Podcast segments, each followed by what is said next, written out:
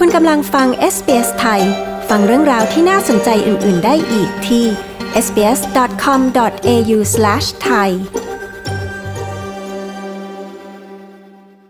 การของรัฐวิกตอเรียเผยว่าการติดเชื้อโควิด -19 เป็นกลุ่มก้อนที่เกิดขึ้นทางตะวันออกเฉียงใต้ของนครเมลเบิร์นวันนี้นั้น เป็นการระบาดที่เกิดขึ้นจากผู้คนที่ละเมิดข้อจำกัดเกี่ยวกับเชื้อโควิด โดยผู้คนเหล่านั้นได้เดินทางไปเยี่ยมบุคคลในครัวเรือนอื่น ๆคุณบีวะควานผู้สื่อข่าวของ SBS News มีรายงานเรื่องนี้ ดิฉัน ปริสุทธ์สดใส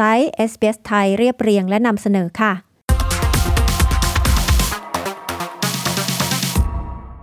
หนึ่งเดือนก่อนวันที่ 26 ตุลาคมที่จะมีการผ่อนคลายข้อจำกัดลงอย่างมากในนครเมลเบิร์นจำนวนผู้ติดเชื้อไวรัสโคโรนารายใหม่ในรัฐวิกตอเรียก็มีแนวโน้มลดลงเรื่อยๆ จำนวนผู้ติดเชื้อรายใหม่รายวันโดยเฉลี่ยในรอบ 14 วันของนครเมลเบิร์น ลดลงเหลือ 42.7 ราย ซึ่งต่ำกว่าข้อกำหนดที่จะต้องมีผู้ติดเชื้อรายวันราว 30-50 ราย รัฐบาลรัฐวิกตอเรียจึงจะมีการผ่อนคลายมาตรการล็อกดาวน์ได้ แต่ในช่วง 24 ชั่วโมงที่ผ่านมารัฐวิกตอเรียก็ได้พบผู้ติดเชื้อไวรัสโคโรนารายใหม่ 45 ราย และมีผู้เสียชีวิตเพิ่มอีก 5 ราย ในจำนวนนั้น 32 รายเป็นกรณีที่เชื่อมโยงกับกรณีการระบาดก่อนหน้านี้ ที่เจ้าหน้าที่ได้รับทราบข้อมูลแล้ว นายเจรันไวมาจากกระทรวงสาธารณสุขวิกตอเรียกล่าวว่า แม้จะมีการจำกัดการพบปะกันของครัวเรือนต่างๆ ในนครเมลเบิร์น แต่การกระทำของบุคคลบางคนที่ละเมิดข้อจำกัดเกี่ยวกับโควิด -19 ด้วยการไปเยี่ยมบุคคลในครัวเรือนอื่น ๆ ส่งผลให้ขณะนี้มีการติดเชื้อเป็นกลุ่มก้อนใน 5 ครัวเรือน ในพื้นที่ตะวันออกเฉียงใต้ของนครเมลเบิร์น การติดเชื้อเป็นกลุ่มดังกล่าว ได้เพิ่มจำนวนขึ้นจนถึงขณะนี้ทั้งหมด 34 ราย ทั่วพื้นที่ฮัลเลม Clyde, Narevaren South และ Cranbourne North. But we've also seen in this particular cluster visiting of houses beyond the 5k radius. So these five houses in this particular cluster have had, unfortunately, some members of those households visiting other households. โดยเฉพาะในการติดเชื้อเป็นกลุ่มก้อนครั้งนี้ เราได้เห็นการที่ผู้คนไปเยี่ยมบ้านคนอื่นที่อยู่นอกรัศมี 5 กิโลเมตรจากบ้านของตน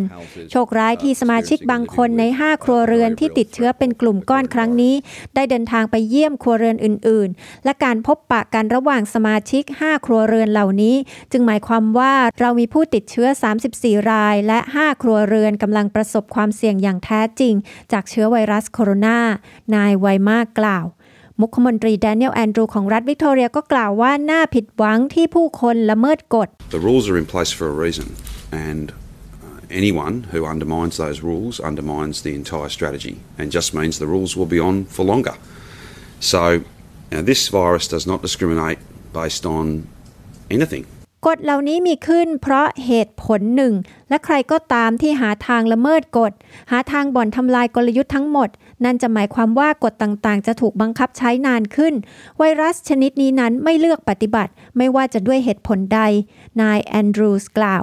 อย่างไรก็ตามเขากล่าวว่าเพื่อความสมบูรณ์ของการติดตามหาตัวผู้พบปะใกล้ชิดกับผู้ติดเชื้อ ชาวรัฐวิกตอเรียจะไม่ถูกปรับ หากบอกความจริงว่าพวกเขาเดินทางไปไหนมาบ้าง แม้ว่ามันจะหมายถึงการยอมรับว่าพวกเขาละเมิดข้อจำกัดเกี่ยวกับเชื้อโควิด -19 ก็ตาม Giving contact tracers the correct information in a timely manner is worth a lot more than $1,650 to every single Victorian. So the last thing we want to do is anything that sees people not come forward and get tested การให้ข้อมูลที่ถูกต้องแก่เจ้าหน้าที่สอบสวนโรคอย่างทันท่วงที มีค่าต่อชาวรัฐวิกตอเรียทุกคนมากกว่า 1,650 ดอลลาร์ ดังนั้นเราจึงไม่ต้องการทำในสิ่งที่จะขัดขวางไม่ให้ผู้คนก้าวออกมายอมรับและไปตรวจเชื้อ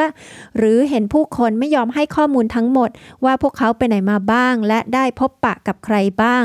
นายแอนดรูสกล่าวต้อง การฟังเรื่องราวน่าสนใจแบบนี้อีกใช่ไหม ฟังได้ทาง Apple Podcast Google Podcast Spotify หรือที่อื่น ๆ ที่คุณฟัง podcast ของคุณ